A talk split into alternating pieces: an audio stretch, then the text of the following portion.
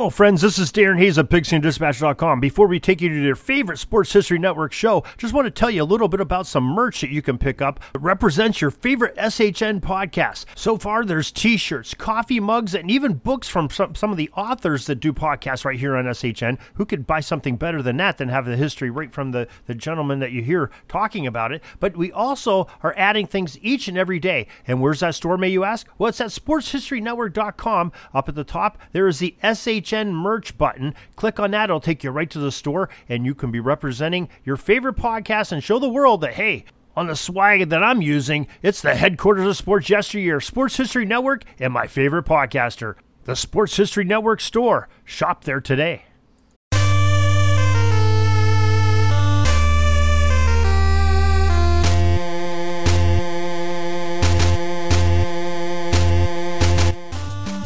It's time for Lombardi Memories, a show that takes you back in time, into January February, to the greatest one day spectacle in all of sports. This is the Every Other Tuesday podcast that looks back at each and every one of the 50 plus Super Bowls and tells the story of who won and why. For the fan who needs more than just a box score, this podcast goes drive by drive, play by play, through the most dramatic games in history. I'm your host, Tommy A. Phillips, and you can visit my website at tommyaphillips.com where you can find all of my books.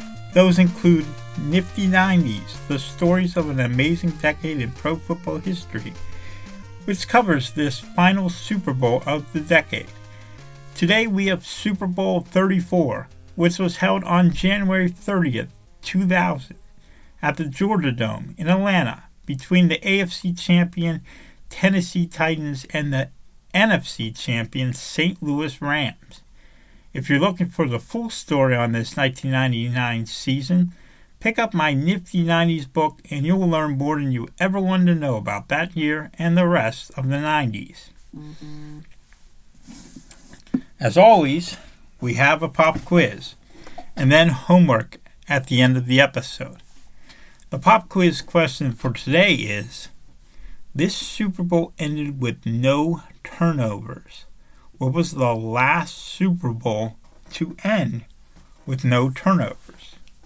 The answer will come at the end of the podcast.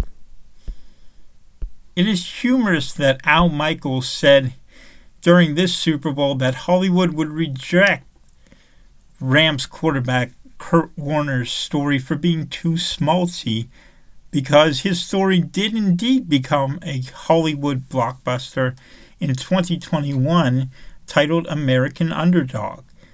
Warner took over as starting quarterback after Trent Green suffered a season ending injury in the preseason. Head coach Dick Vermeil said that his team would rally around Kurt Warner, and he was laughed at. But by the end of the season, there were a lot of people laughing about how amazing the Rams' offense was. Warner threw for 4,353 yards and an NFC record 41 touchdowns, posting a passer rating of 109.2. He was easily named MVP, having the most unexpected season of all time. Of course, he couldn't have done without his teammates such as Marshall Faulk, the running back, who had come over in a trade from Indianapolis he turned into the perfect weapon for offensive coordinator Mike Martz's offense. He ran for nearly 1,400 yards and caught 87 passes for another over 1,000 yards. He was named Offensive Player of the Year.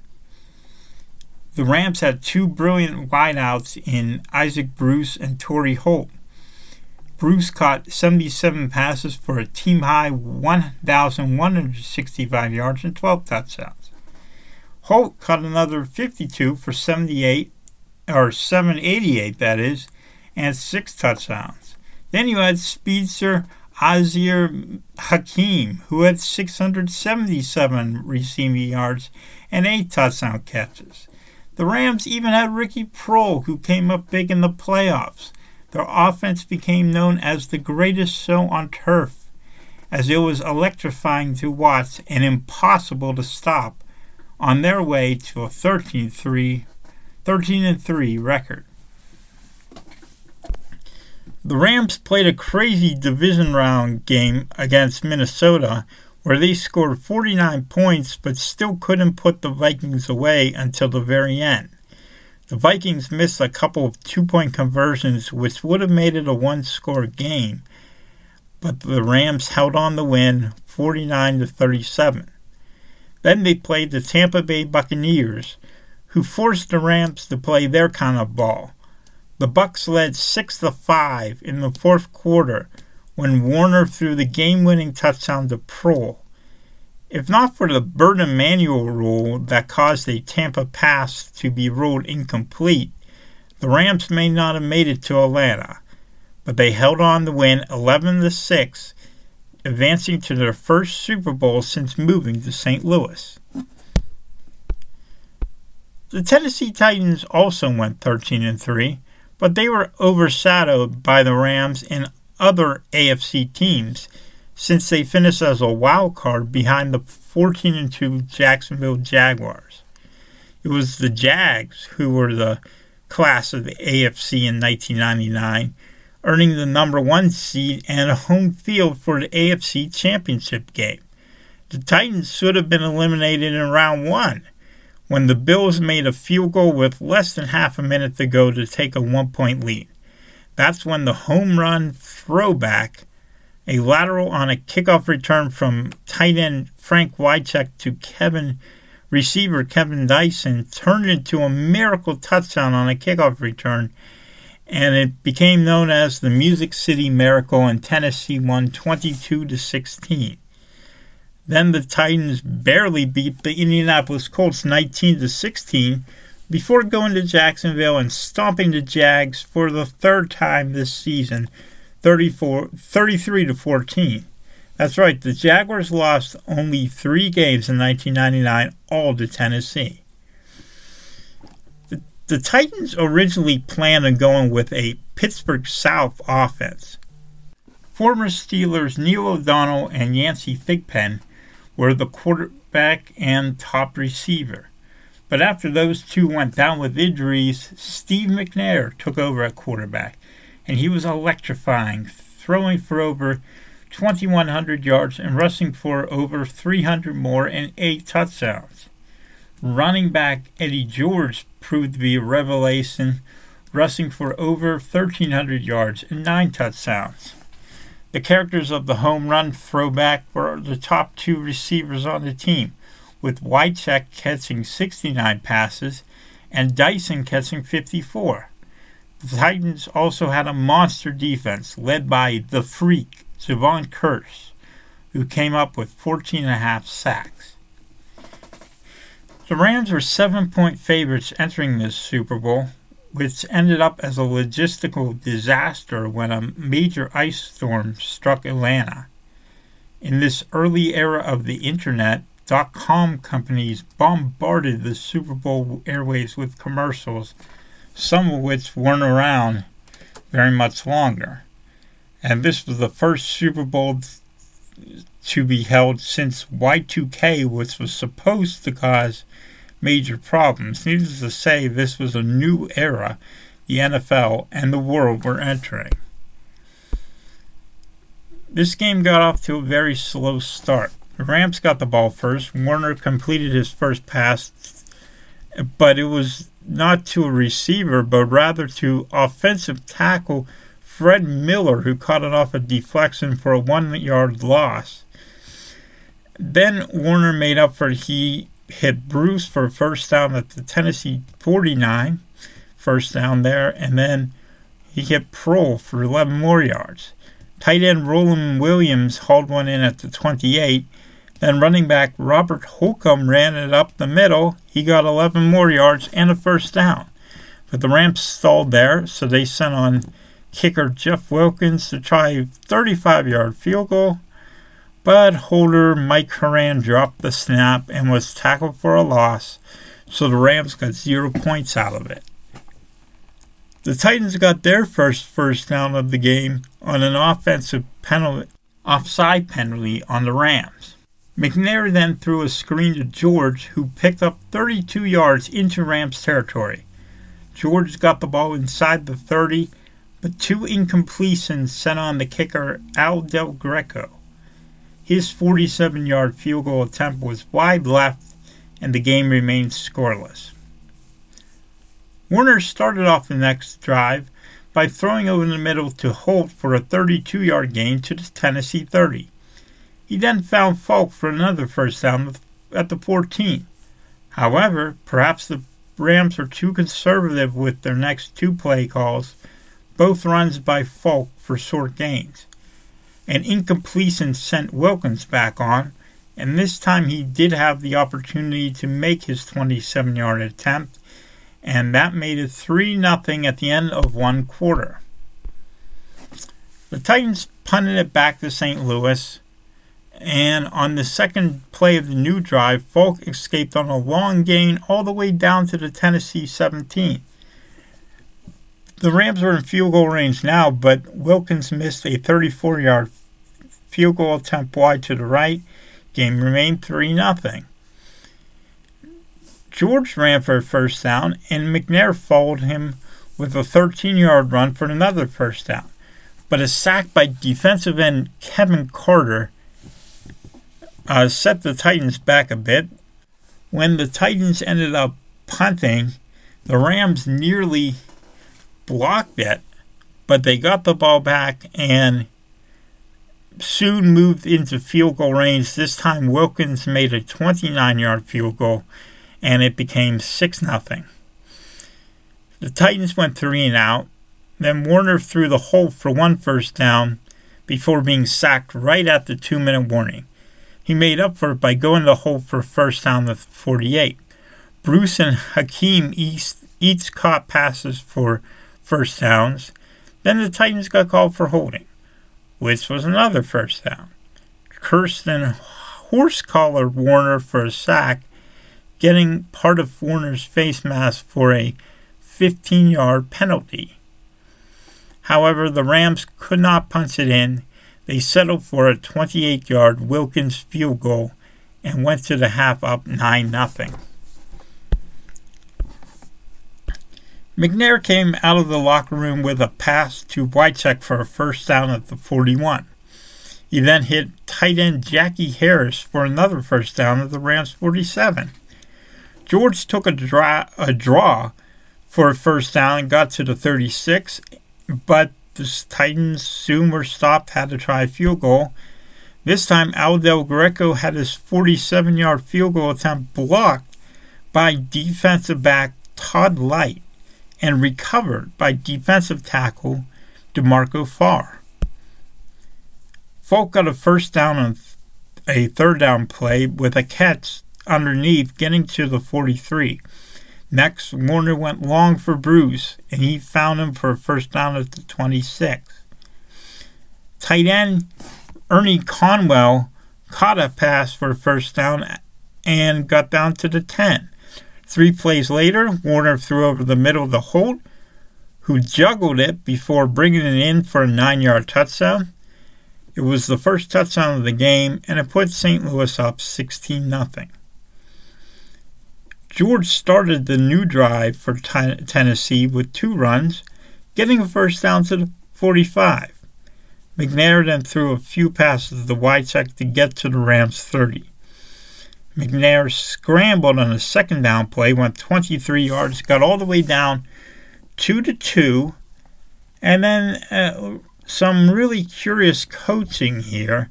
First, the Titans they use a timeout at the one yard line. Now Eddie George did pound it in, make it 16 to 6, but now Jeff Fisher, the head coach, went for a two-point conversion, but it was still in the third quarter, so it seemed a little too early to go for two. And McNair's pass to Wycheck went off his hand, fell incomplete. Titans remained down by 10 as the fourth quarter began.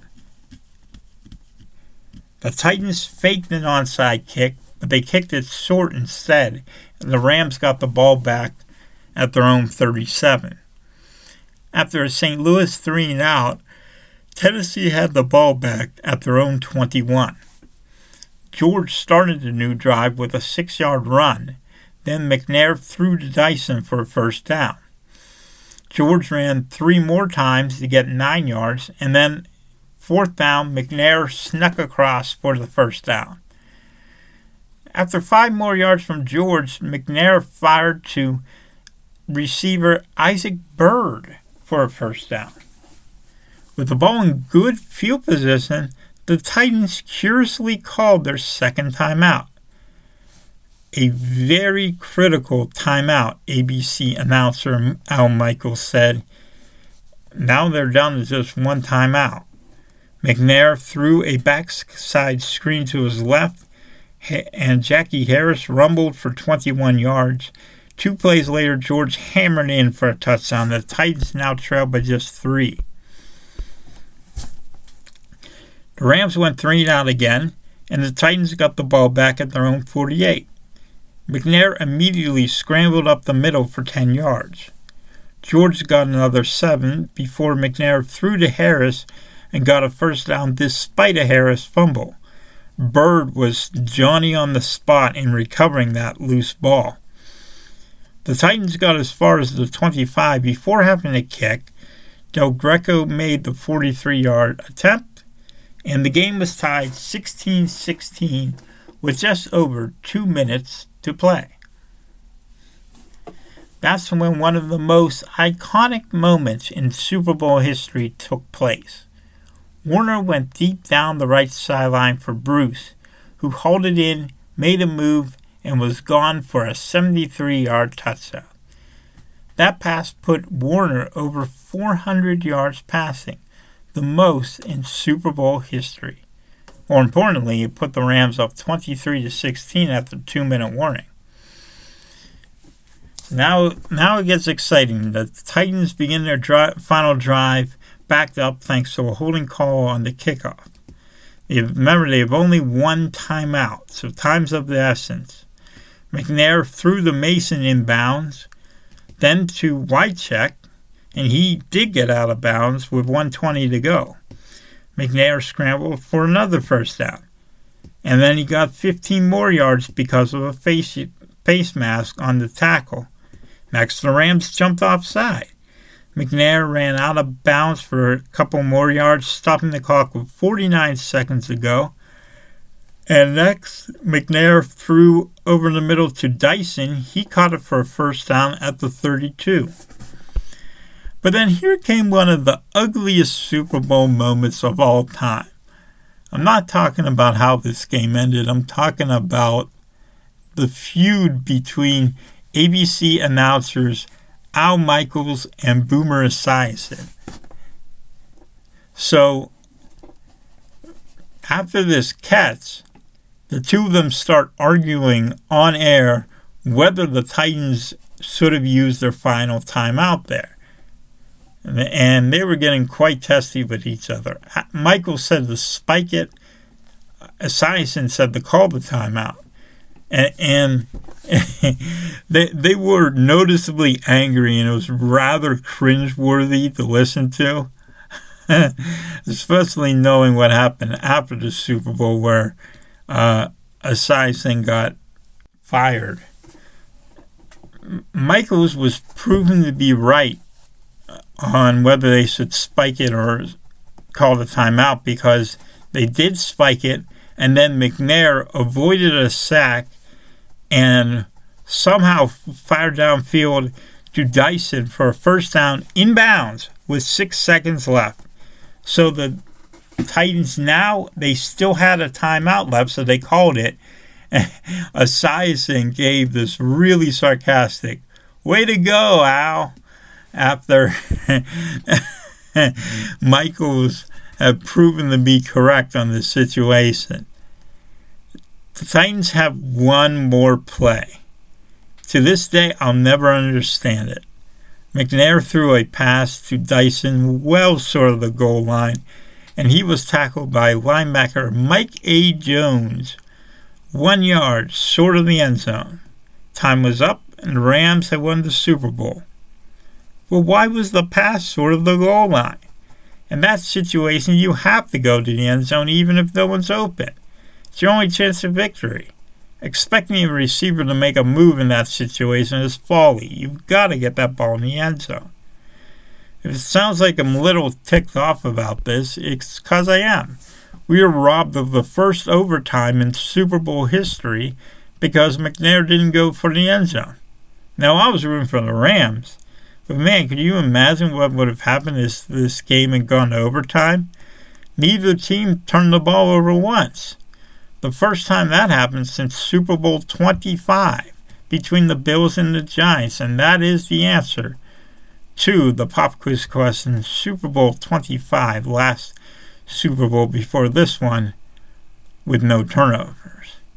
Now, the biggest play of the game, that was kind of obvious Warner's game winning 73 yard touchdown pass to Bruce. What was the biggest play no one remembers?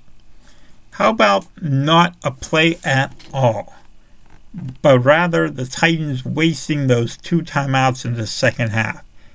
if they had both of them at the end there, it would have given them more, so many more options on that final drive. This game was the classic example of a team misusing timeouts. Someone should have given Jeff Fisher a copy of Madden NFL 2000 before the game. Warner was the MVP for good reason, a Super Bowl record 414 passing yards. The second best player had to be Bruce for his six catches for 162 yards and the game winning touchdown. Those two members of the greatest show on turf really came to play. McNair gets credit as the MVP of the losing team for leading his team back from a 16 0 deficit and throwing for 214 yards, not to mention rushing for 64 yards, a Super Bowl record for quarterbacks. As for the least valuable player, sorry about this, but we have to give it to Jevon Kearse. He went invisible for this game. He had two tackles, that's it. His one would be sack was canceled out because he grabbed Warner's face mask. He was practically invisible in the most important game of the year. Give St. Louis's offensive line a lot of credit, of course, but Kearse didn't have it on this day. Finally, who's the best player you don't remember? How about Jackie Harris, tight end for the Titans? He bounced around in the league from Green Bay to Tampa Bay to Tennessee, and then in the biggest game of his life, he caught seven passes for 64 yards. He proved to be a reliable target for McNair. As for Warner, his story of going from a food stalker at a local supermarket to Super Bowl MVP and holder of the passing yards record in the big game, well, you, you know, well, his story is now immortalized in the movie American Underdog.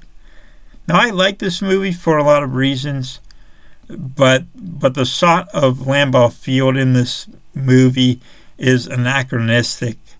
Uh, they showed 2021 Lambeau Field, not pre-renovation Lambeau Field, in the 90s. And believe me, Lambeau Field looked a ton different in the 90s than it does today. I wish there had been more football action in that movie, but otherwise, you probably need to see it. And that's my homework for you this episode. Instead of a book, a movie. Watch American Underdog, and you'll see exactly how improbable Warner's Super Bowl MVP really was. Next episode in two weeks, we will go from one of the best Super Bowls of all time to one of the worst. Are you ready to see a team's offense play so badly that they never cross the goal line? That's right, I'm talking about the New York Giants, who only scored on a kickoff return. Then the Baltimore Ravens matched them. And that is all for the next episode. But for now, you can find my books at TommyAPhillips.com. I specifically suggest the great 80s and nifty 90s books. Later this year, there will be a third book on NFL decades on the 70s. You won't want to miss it. Till next time, this is Tommy A. Phillips signing off. So long.